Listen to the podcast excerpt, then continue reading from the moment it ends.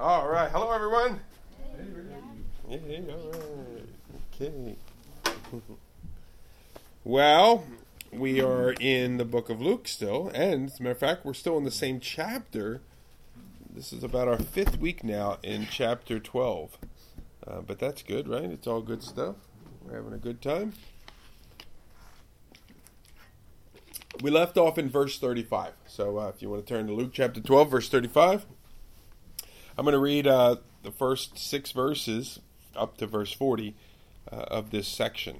It says this Stay dressed for action and keep your lamps burning, and be like men who are waiting for their master to come home from the wedding feast, so that they may open the door to him at once when he comes and knocks. Blessed are those servants whom the master finds awake when he comes. Truly I say to you, he will dress himself for service, and have them recline at table, and he will come and serve them. If he comes in the second watch or in the third and finds them awake, blessed are those servants. But know this, that if the master of the house had known at what hour the thief was coming, he would not have left his house to be broken into. You also must be ready, for the Son of Man is coming at an hour you do not expect.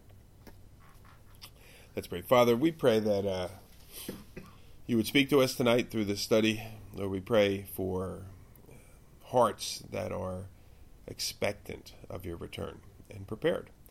Lord, not just for fear of getting caught in something, but longing and looking forward to the day when you return. So, Lord, uh, minister to us, we ask now in Jesus' name. Amen. Well, he begins and he says, as we read in verses 35 and 36, this idea of being prepared, as if you were a servant and uh, the master of the home went out for a wedding feast or something like that. Uh, be prepared for when he comes home. He's going to knock on the door and, and he wants to know that you're ready, not that you have to be roused out of bed or something like that. Now, the context again of this chapter we've been looking at, and most recently specifically, is the idea of setting our hearts toward heaven, not on the things of this earth. And Master, make make my brother give me my share of the inheritance. And Jesus goes in and starts talking about covetousness and greed, and um, that this fellow's eyes were on the wrong things, and so on. So, another way that we can ensure that we are seeking heaven is to be pre- daily prepared for the Lord to return. We know the Lord's Prayer is we pray, Thy kingdom come. Well, how do we live in such a way that we are daily prepared for the Lord to return? And why is that beneficial? Well, we're going to take some time, we're going to consider those things.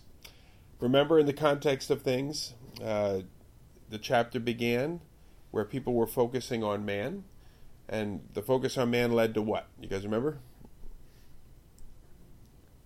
It was a fear of man, remember? And and then ultimately that was a hypocrisy because people were living two lives. And then he went in and he said, You're going to be dragged before magistrates and don't you don't have to worry about what you're going to say in those instances. Again, this idea of fear of man, that was in the beginning of the chapter.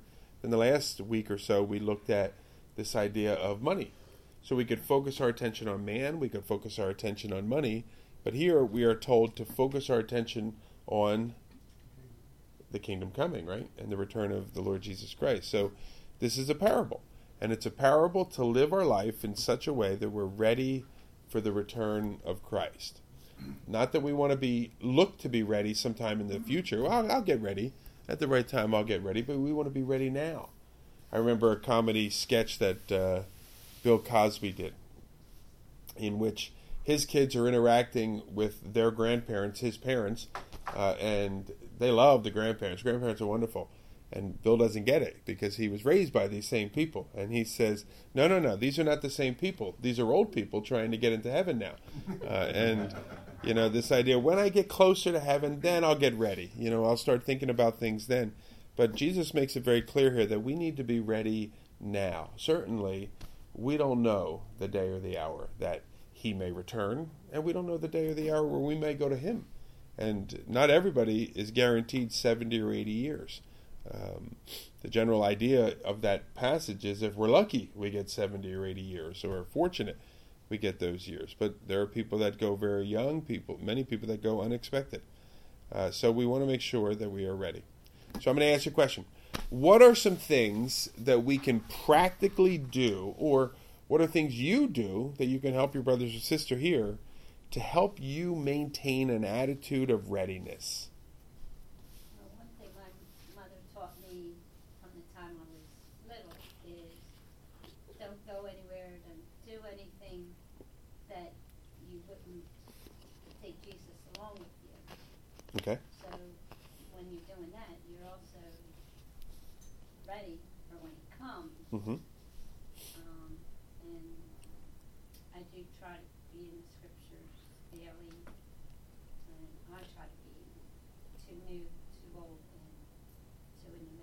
And how does that help? Do you think? Because it puts the word continually in my heart, Good. and it keeps my focus away from Hmm. the worries of this Well, absolutely. Great. All right. So the idea of don't get yourself into anything that you wouldn't want to bring Jesus along to, or certainly you wouldn't want him to find you doing when he were to return, and then obviously focusing in on the Word of God. Good. They're great.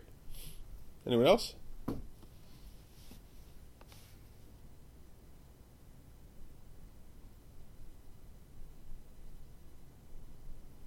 Well, this past small group, we were talking about how uh, it's still very hard for me to conceive of um, of heaven, uh, of eternity. Um, so in this instance, uh, so uh, my response to that in the small group was saying that um, you know I live life right now just in response to what Jesus did. And I think if you do that, you're kind of um, you know you're always ready in that instance, in that you're living for the kingdom, you're living in response to the kingdom. Hmm. Uh, I don't know why, but when I read this, I feel like it's, it's tedious to wait for something. I get that sense for some reason. Uh, Okay. Maybe I'm not getting it, but yeah. So you think it's saying that it's tedious, or you're just saying? Oh no. Oh, Uh, okay. I just, it's, I just feel tedious if I would uh, be waiting for something constantly all the time. Okay. Um, but how about this idea, though? If you were the employee or the, the servant, and you know you, you know your master's coming back at some point in time, that idea that you're saying be ready for that would that seem? It might seem tedious to you as you're sitting there waiting, but it makes sense, though, doesn't it? Sure. Okay. Anybody else? What's a spiritual discipline you could do if you needed to teach yourself, let's say, self denial?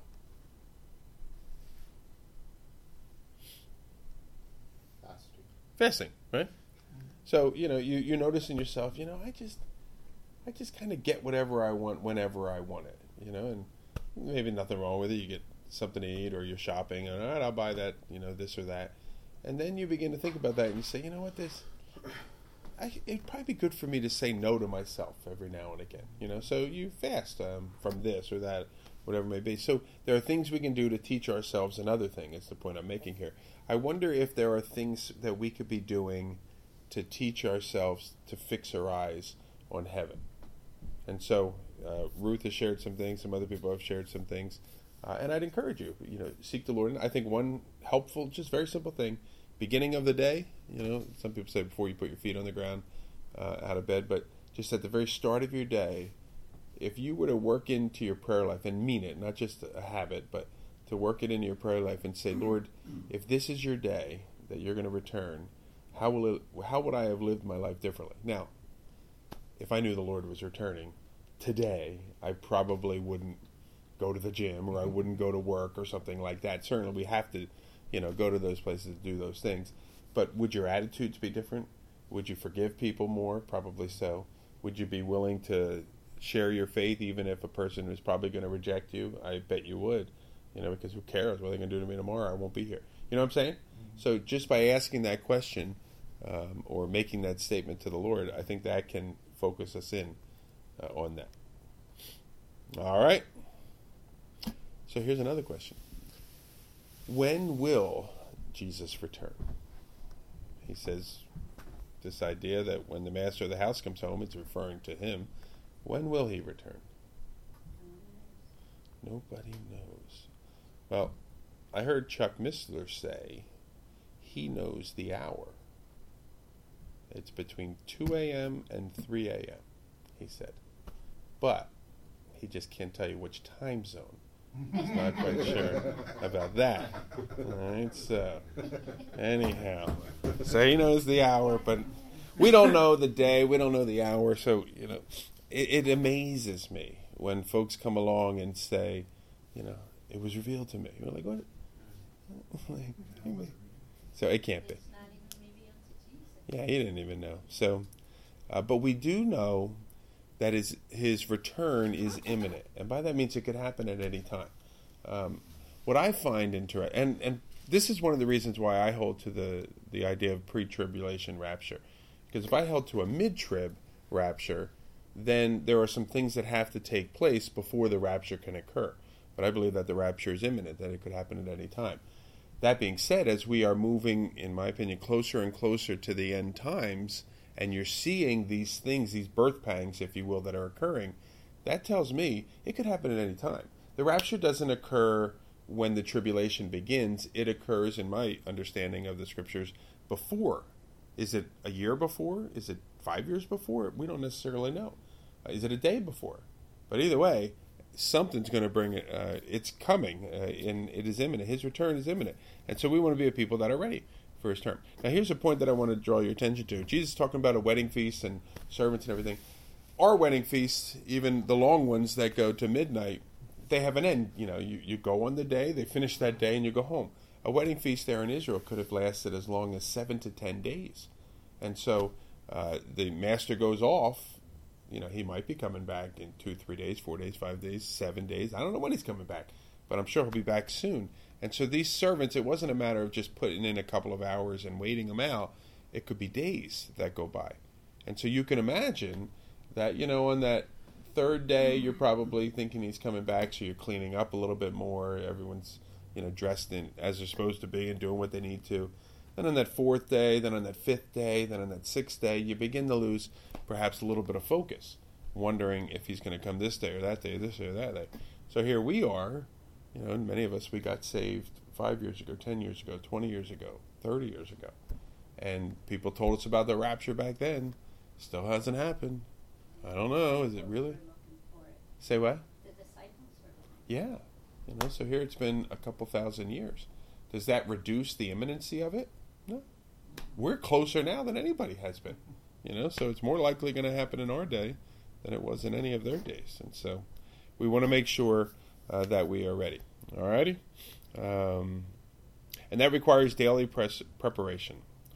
So here's a question When are you most likely to lose focus um, in your concentration as far as your walk with Christ is concerned? Because we are supposed to have our eyes fixed on heaven. So when are you most likely to lose that focus? If you're not praying, if you're not in the Word, if you're not in thought. Okay. All right. I was thinking more of like I- for me, it's when I'm seasons, but okay, so it's at work. Okay. But I think that's right too, though. Okay. No, I think that's a great answer. So if you're not praying enough fellowship and not in the Word, when you're at work, okay. Does everyone know why for him? All right, we don't have to ask him why that is. Yes, we all agree that happens to all of us probably. How how come work? Do you think? stress. Hmm. I mean, you get in a really stressful situation and things are, you know, just piling up and piling up and piling up and, and people are badgering you. I mean, frankly, I think of you a lot because I, I see how things are here with you and people are always demanding of your time. And I'm kind of that way when I'm at work because I have people demanding of my time all the time. When it's really stressful, it's easy to sort of s- slip into stress mode Hmm. and get a little snippy, get a little, you know, Yeah, I understand. s- do things that you. Oh gosh, I wish I hadn't done that. That wasn't a good witness. Hmm. You know, that's to me that's my hardest time. Okay, Some, not every day, but some days. I got you. Thank you. Appreciate that. Paul, were you some, saying? some of the, um, I used to work over at Building Services TCNJ and some of the, uh, coworkers there, a few, a few of them were not, uh, had, had their minds in other things, less godly Mhm. ventures. Some of them would come down to, to the break room in the morning and where we had a TV and then the, they'd wanna watch, uh, a of Maury and, uh, or Springer or some or something. And some of them were, had X-rated minds, and Hmm. uh, Hmm. as I used to have, but I don't. Oh, and boy. Uh, and as much as I love the love them, I just um, they it's it's harder to you, you you work with them because you have to, but uh, even though you wish they they did change their um, wa- their ways, but it's just harder when you have somebody who's got uh, who works like that. uh, Yeah. Who uh, has their mind li- where mine used to be in the gutter and uh, Yeah, yeah. I hear you. Okay. I want to say when I'm hungry or tired and Sure. Good one. physically, like say that wearing down. I would say when I'm very comfortable. You know, sometimes like uh, if just very much at ease, everything is going perfectly. I'm on vacation or something like that.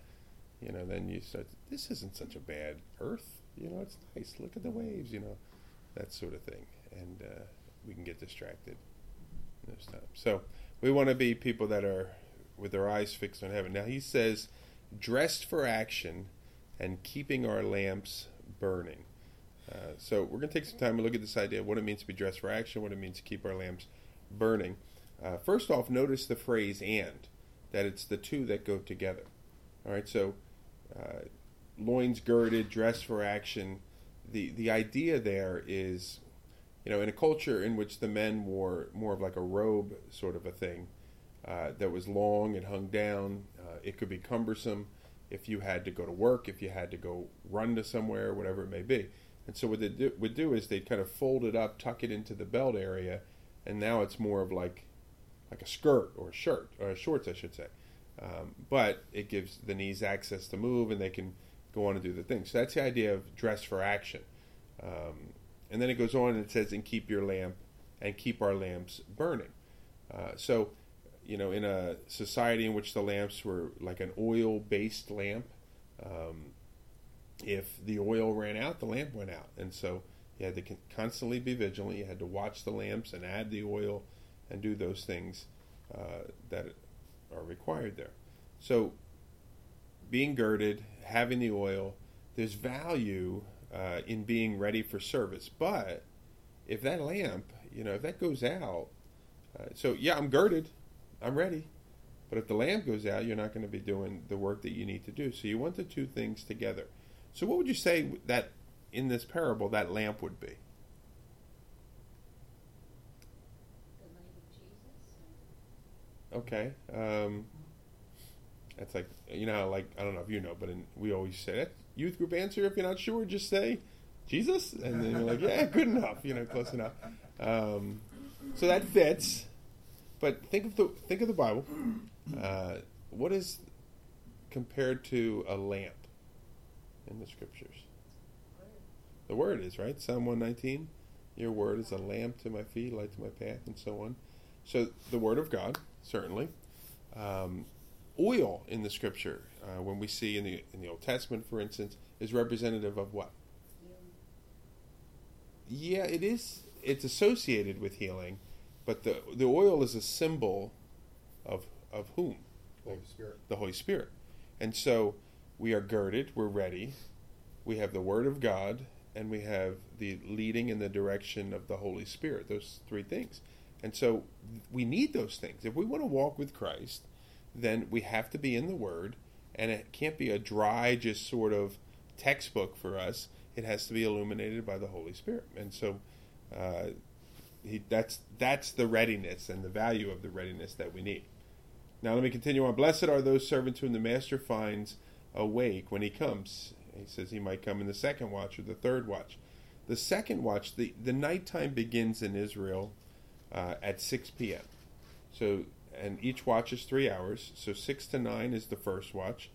9 to 12 a.m., 9 p.m. to 12 a.m., that's the second watch. And that's not so bad, right? If you're working, you know, you could stay up 9 to 12. You know, I can do with that.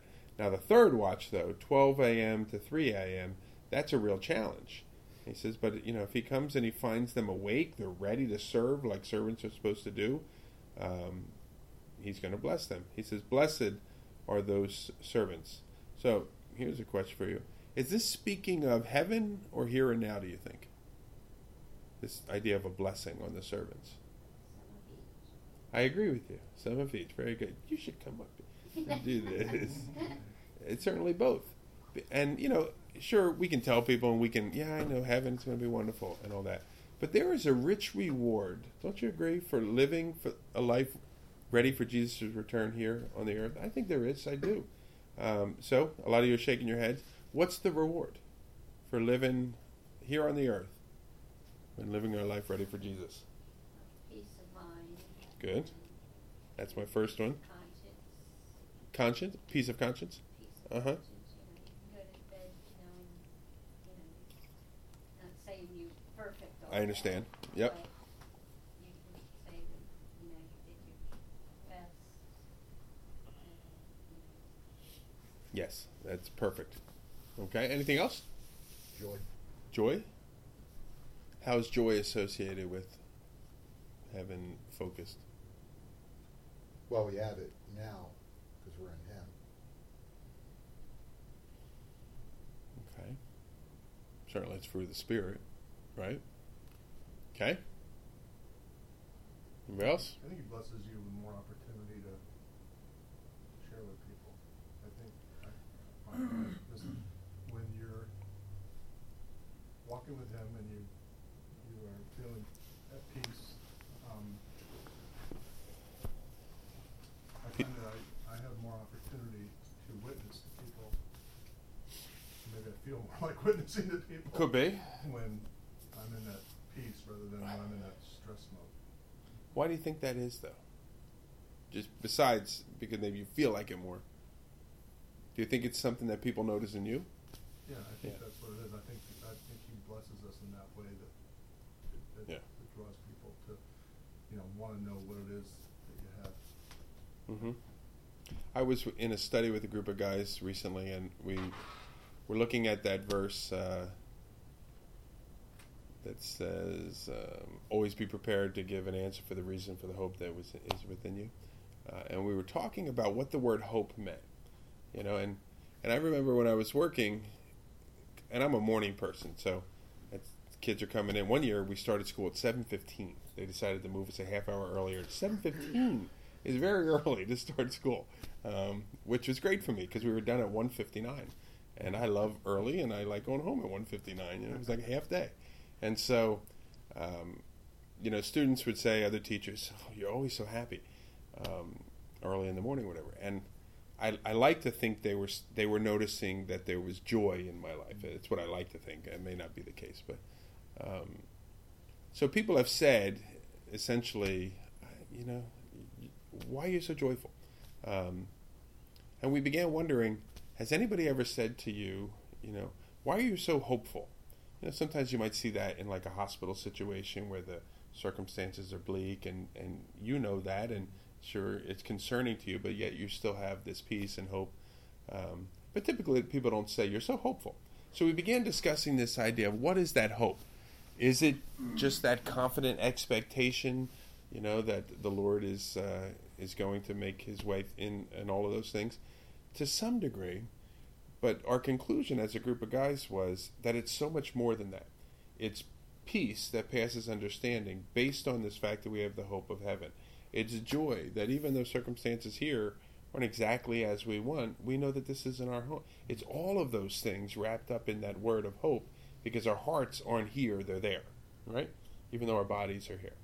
And so I think that's what, Jim, I think that's what you're touching on is this idea people begin to see that there's something different about you and they like the verse says when they ask you what's the reason for the hope that you have?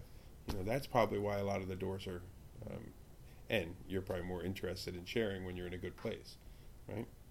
So we said peace we said uh, sharing opportunities.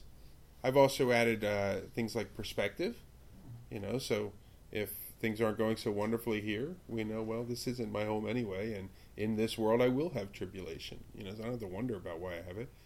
Um, and even holiness. Why might holiness be associated with anticipating his return? I think it goes back to what Ruth said. And also, uh, I think you mentioned before that the closer you are to God here, then you're going to be even closer in heaven. and you- you Yeah, I threw that idea out there last week. In the big cup. Mm-hmm. That's very good, yeah. Well, I think there'll be a greater holiness because there's sort of an expectancy. So my wife was away for the last three days, and you know, the first day there was laundry all over the place, and the kids' book bags and shoes and and all this sort of stuff. It was a mess, but it was late. I'm going to bed, you know, whatever. Then yesterday, I said, you know, she's gonna be home on Wednesday. I better strain up a little bit. And then today, I knew she was coming home later in the afternoon, and all the laundry's away, and the shoes are where they're supposed to be. And you know, we made sure that it was appropriate because she's coming.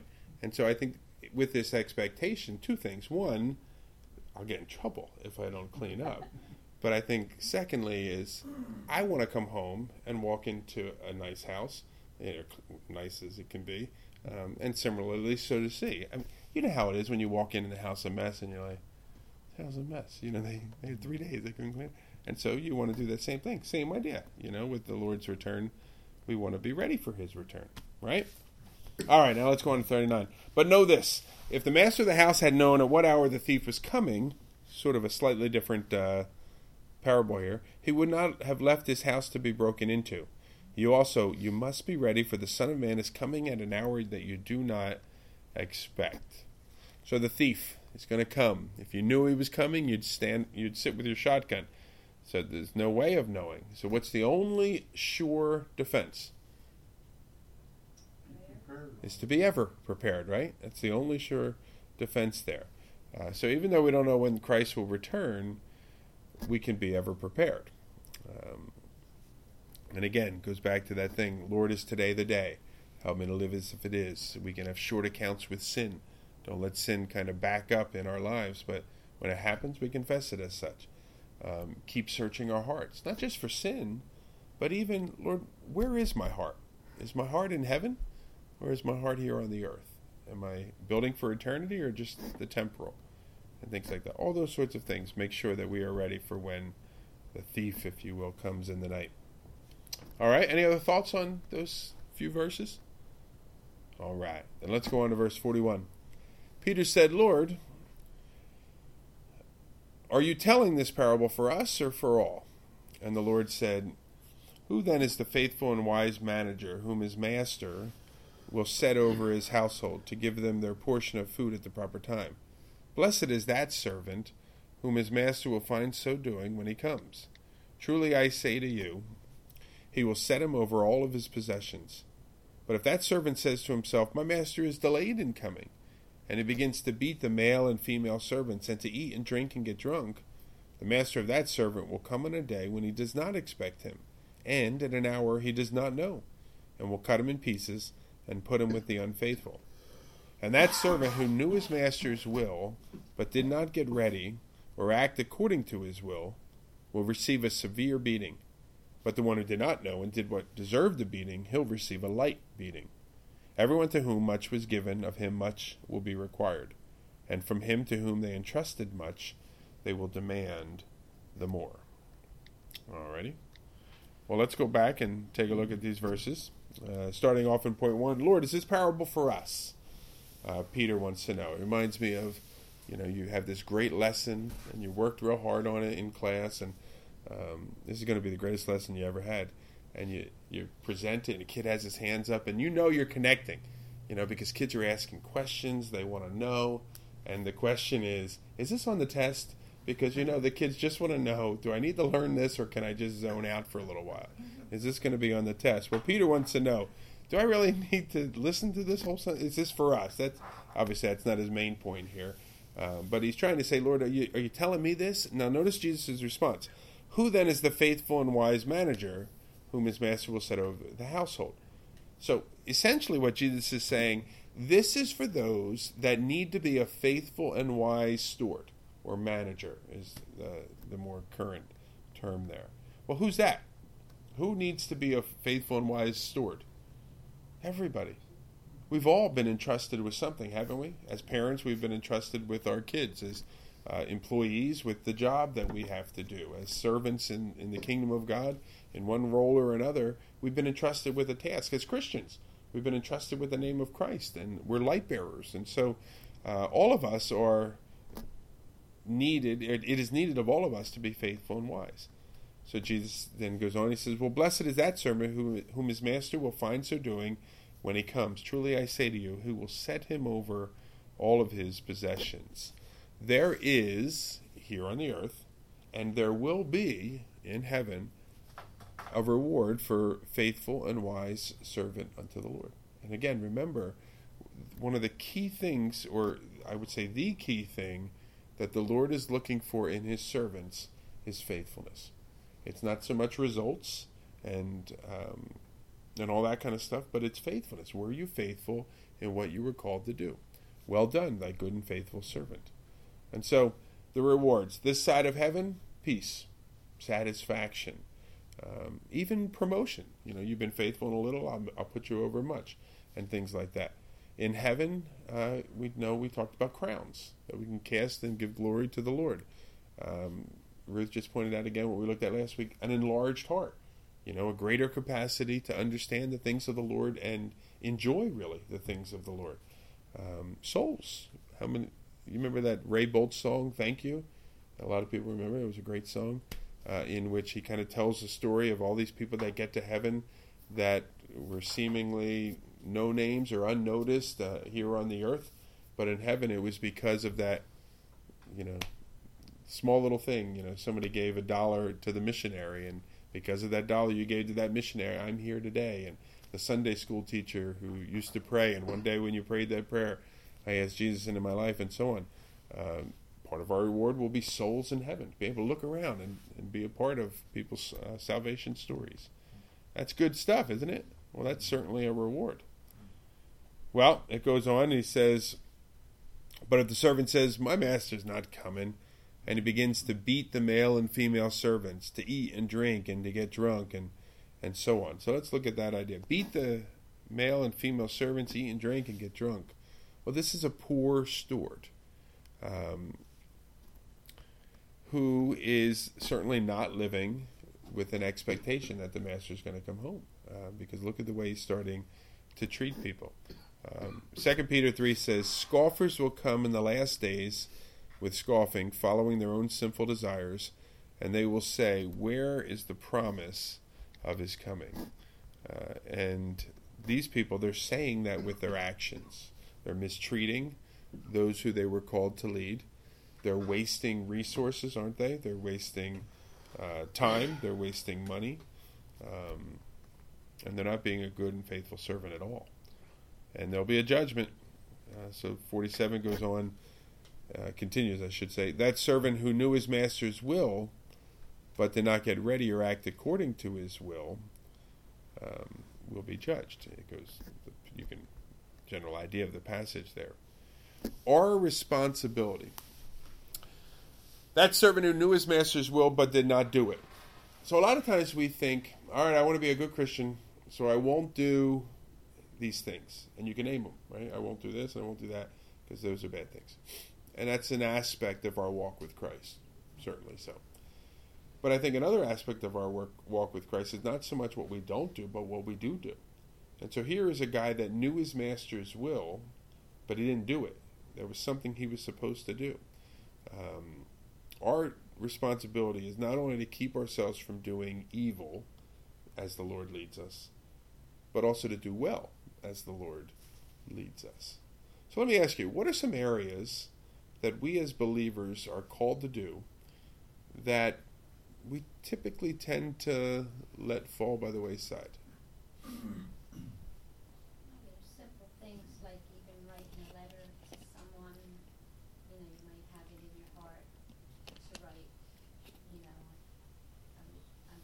Mm-hmm.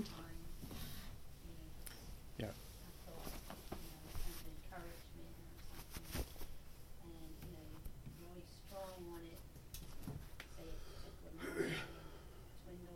Mm-hmm. Afternoon, and then next day, and then a week goes by and haven't done it.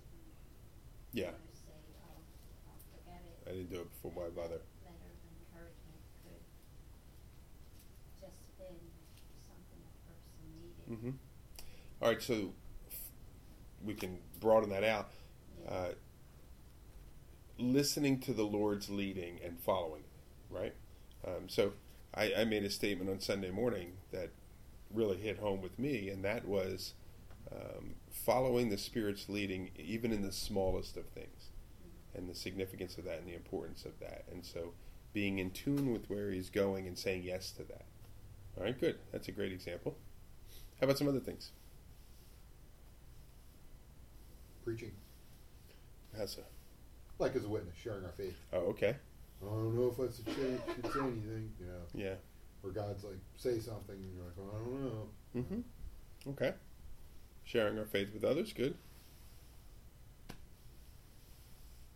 You know, I uh, when the Jesus movement was happening, um, a lot of it was happening out in California and associated with Calvary Chapel. And Calvary Chapel, Costa Mesa, their church exploded. Like thousands and thousands of people were coming, and uh, there hadn't been a lot of mega churches in that day. Today, there's a lot more, and so people from all over began coming uh, to find out the secret. What is it that they're doing?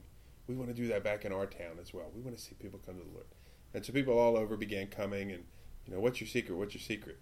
Uh, and one particular fellow was sharing a story that he he talked with Chuck Smith, and he said, "Well, it's got to be this. It's got to be this. It's got to be this." And he said, "Committees. Do you have committees?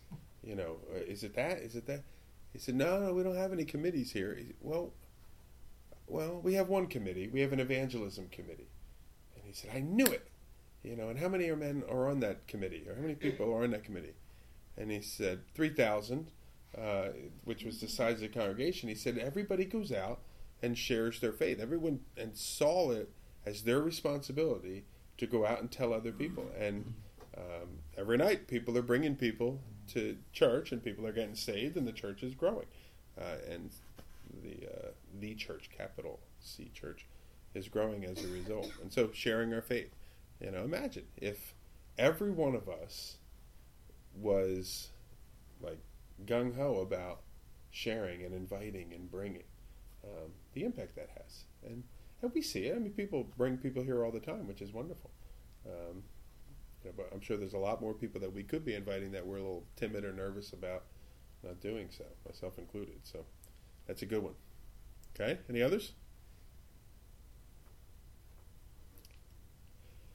I shared earlier about disciplines um, in the Christian walk, you know, and I, I read a book. You know, Richard Foster has a book, Celebration of Discipline. I think he has like twelve of them. Um, I I don't know. That seems like a lot. Uh, a lot of other stuff to do. You know what I mean? But it was a lot of disciplines. I think you could break it down even more simply into like five disciplines that are wise for Christians to be doing: reading the Word, right? Praying, uh, fellowshipping, uh, fasting, and then another one I can't think of right now. But I wanted to get to the point about fasting. Um, I don't like that discipline. You know, that's not one of my favorite ones. And so you tend to not do it, you know, and I'll just focus on something else instead. Um, the ones I'm good at. I like reading, you know, I like sitting with the Lord, and uh, I like church, I like fellowshipping and stuff like that. But I'm not a big fan of fasting. And so that would be one for me that uh, I know His will, but I'm not doing it uh, as I should or as frequently as I should. Well, verse 48 To whom much is given, of him much will be required. Now, if we take this from the perspective of um, the, the stewards, you know, you're in charge here. I've put you in charge. Or if we take it from the perspective of, um, you know, the, the servant in the church or something, you're the pastor, uh, or the small group leader, or the this or the that. Uh, or even from the perspective of you're a Christian. I've given you the Holy Spirit, the Lord would say. I've given you the ability to understand my mind and to follow my leading and my direction. Much has been given. Um, and yet, um, if despite that we go our own direction, well, then there's a great judgment for that. To whom much is given, much will be required. And specifically, if I can find it here, it says, that servant who knew his master's will but didn't do it, he'll receive a severe beating. Now, I don't think that means hell here. I think we're using a parable to explain this idea, but the idea is there'll be a great judgment for that. Matthew Poole, he was a uh, Puritan writer, he said, Ignorance of the divine shall not wholly excuse the sinner. He shall be beaten, but his stripes shall be few. His damnation shall be gentle. Compare with the minister's that knows his master's will, but does not, but does it not. Teaches it to others, but does not, does it not himself. God looks upon wicked, loose, and scandalous and mischievous ministers as the greatest transgressors, and he will deal with them as such. Those are strong words. Um, and I don't, I'm not fully comfortable with it, but I think they're true. To be honest, honest with you, what do you think? Know, I was thinking about the scribes and the Pharisees. Did Jesus hit them hard? He did. Them, you know, right on that, Hmm. you know, you, like you say, you, you teach this, but you don't do this. Hmm. You give them the hard things and then you Yeah. don't lift your own little pinky finger there. Yeah. um, kind of thing. Uh, and I also was thinking about the talents God or the master gave 10 Mhm. five, and one, and He calls us all to be faithful, whether we have ten talents or five talents and Yeah. one talent. Yeah. And if we do well with that, then we would get more Yep. things to do. Yeah. You know, you think of the parent that says, uh, "Do as I say, not as or not as I do." Well, that's terrible. You know what I mean? If if that's your philosophy for parenting, stop it because that's not a good philosophy. Um, but it goes back to this idea. You know, you're telling your kid not to do it. Don't do it yourself. You know. So, all right. So that's that should be a challenge to us. You know, are we telling people that uh, you can trust Jesus, and then we're not trusting Him ourselves? Are we telling people that Jesus can free us, you know, from those sins that bind us, and then we are giving in and being bound up by a sin? You know, all these examples that we can think of. Uh, there's a judgment for that, and so we want to be very, very careful and in the right place with the Lord. Yes. Read one scripture too about teachers being held to a hmm You have it? James, well, not, not many of you should teach because you, those who will be held to stricter account, that's paraphrase, Yeah.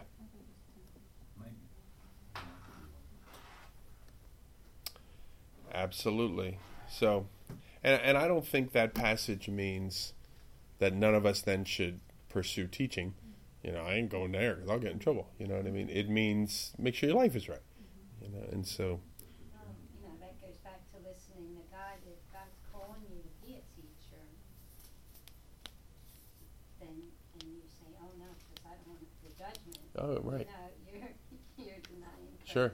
He's given you the talent yeah, to be a teacher. yep.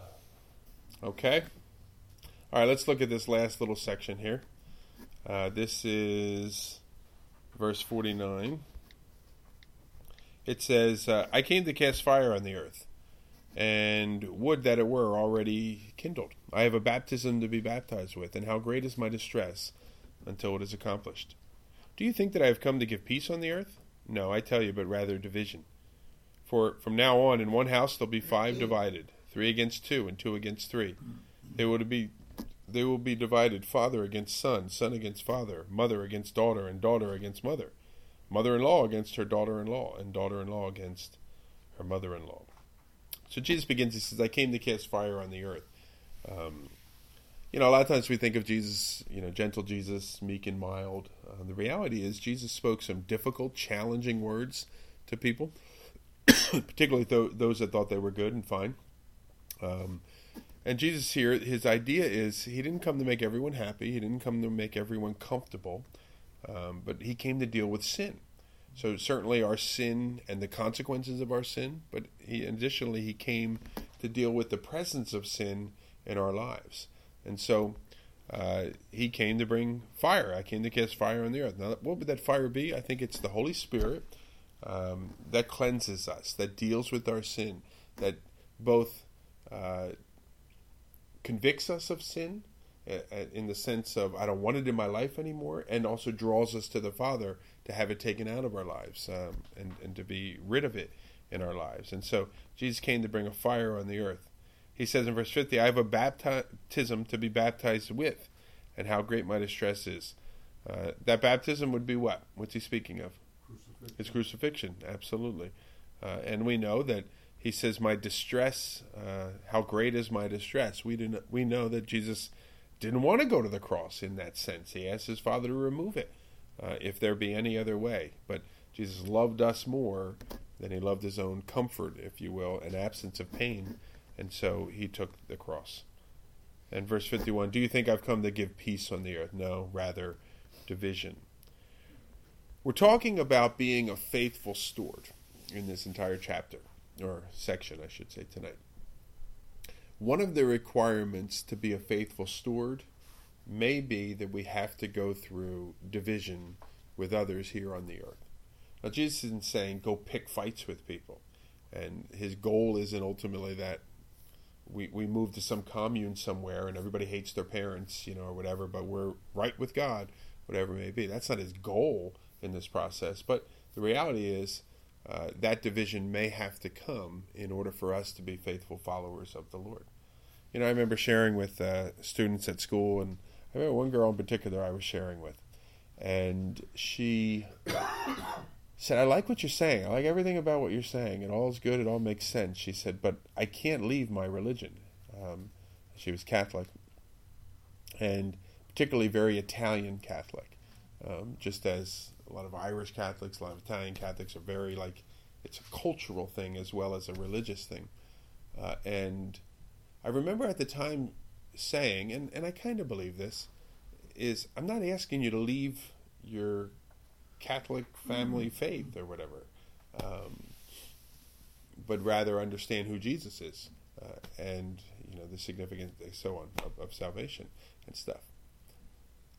Sometimes I wonder though if and I know sometimes people do need to leave that, and their parents need to be upset with them. Or, uh, and this was an older girl; she was about eighteen, um, and there has to be that division.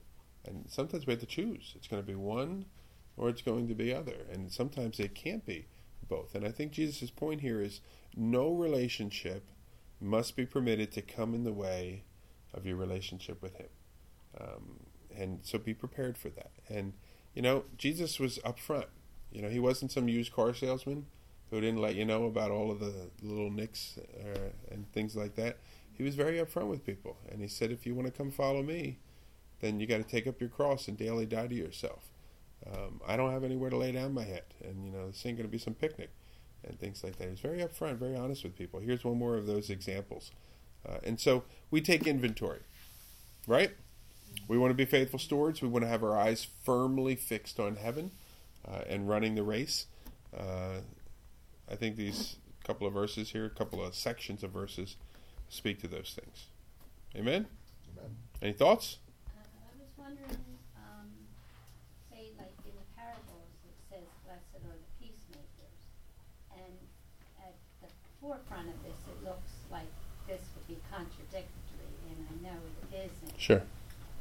But, you know, it's kind of like, how do you balance the two? Mm-hmm. Good question. Because, you know, like, I live in a home Mm. with my Catholic husband, who I think he's so close to the truth that he can't see the truth. Mm.